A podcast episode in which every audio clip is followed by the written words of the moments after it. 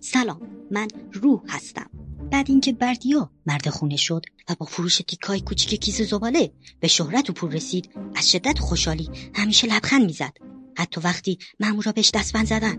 حالا پدرم بعد من و بردیا مرد خونه شد پدرم که فقط لحظه تولد ما احساس پدر بودن کرد دوباره این حس بهش القا شد اون این مسئولیت رو با جان و دل نپذیرفت چون حوصله اینو بخر اونو بخر مادرم و نداشت سلام روح چطور مطوری درد باز تو سر کلت پیدا شد خوب هم اتاقیم ها ناراحتی من برم روح هیتلر بیاد نه هیتلر ظرفا رو نمیشوره همینجا بمون چیکار میکنی باز داری مسخره بازی در میاری ابله برنامه رادیویی برا زنده هاست که چی بشه از حال روزمون خبردار شم دیگه از بیکاری هم که بهتره باش ادامه بده خواهرم خواهر داری کتک میخوای ببخشید خواهرم با دو تا بچه‌اش امریکان اون حسابی درگیر شغلش بیبی نرس یا همون پرستاری بچه شده برای همین کمپین حمایت از کودکان بی سرپرست رو راه انداخت اما چون دائم سر کار بود بچه‌هاش هم به این کمپین پیوستن مادرم که دید وضع اینه به پدرم گفت به تو هم میگن پدر پدرم هم به مادرم گفت به تو هم میگن مادر بعد طلاق گرفتن پدرم زن گرفت و دوباره صاحب بچه هایی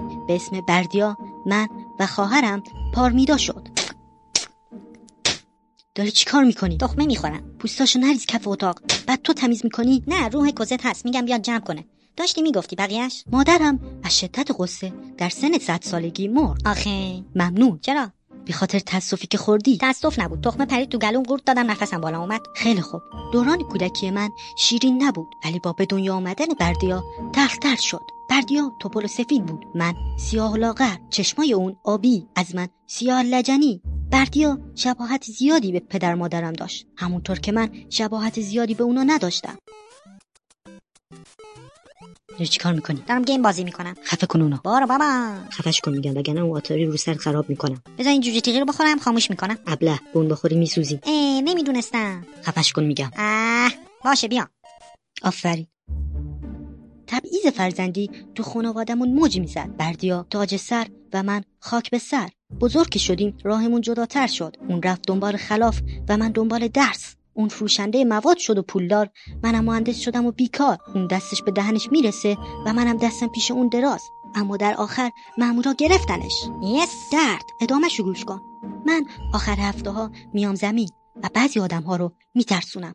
هفته پیش که اومدم زمین پشت سر ابی ظاهر شدم و آهنگ دکتر ساسی رو خوندم آخر این هفته هم میام زمین تا با ماسک ندایاسی سرتبر رو بترسونم اینجا خواب من به اندازه کافی بیش از کافیه تا غروب آفتاب خواب تا طلوع آفتاب خواب خب، این که رو زمینم میتونستی انجام بدی نه رو زمین سرخیز بودم چرا که فرد موفقی بشم شدی نه پس عمرتو به فنا دادی آره یادم ننداز چه بوی بدی میاد چیزی نیست رخت خوابمه کپک زده کپک آره چند روزی هست جمعش نکردم زیرش کپک زده اه ما داریم اینجا زندگی میکنیم من آره تو نه باید اتاقم عوض کنم عالیه منم میگم جات روح محمد علی کلی بیاد چرا اون بهم بوکس یاد بده هفته بعد مسابقات بوکس بین ارواست منم شرکت کردم تو شرکت نمیکنی نه من خاطرات خوبی از خشونت ندارم مسابقات دارت شرکت کردم با کیا من و ارسطو و ارشمیدس و دو تا دیگه از اروا آفرین ممنون زندگی پارسا به زندگی من چیکار داری زندگی خودم ته کشید بذار یکم از تو رو بگم باشه بگو پارسا بدبخته اون فلک زده است تو جامعه خار و ذلیله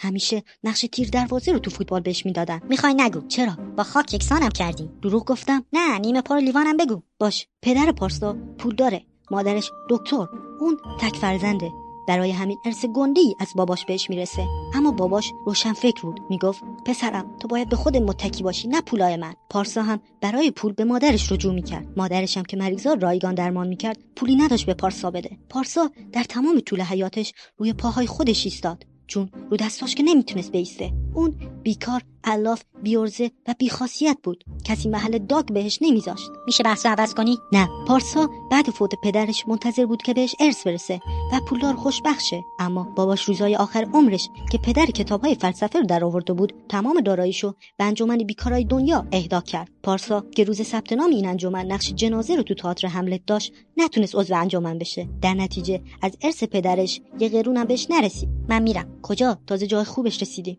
میرم یه هوایی بخورم آخر شب با روح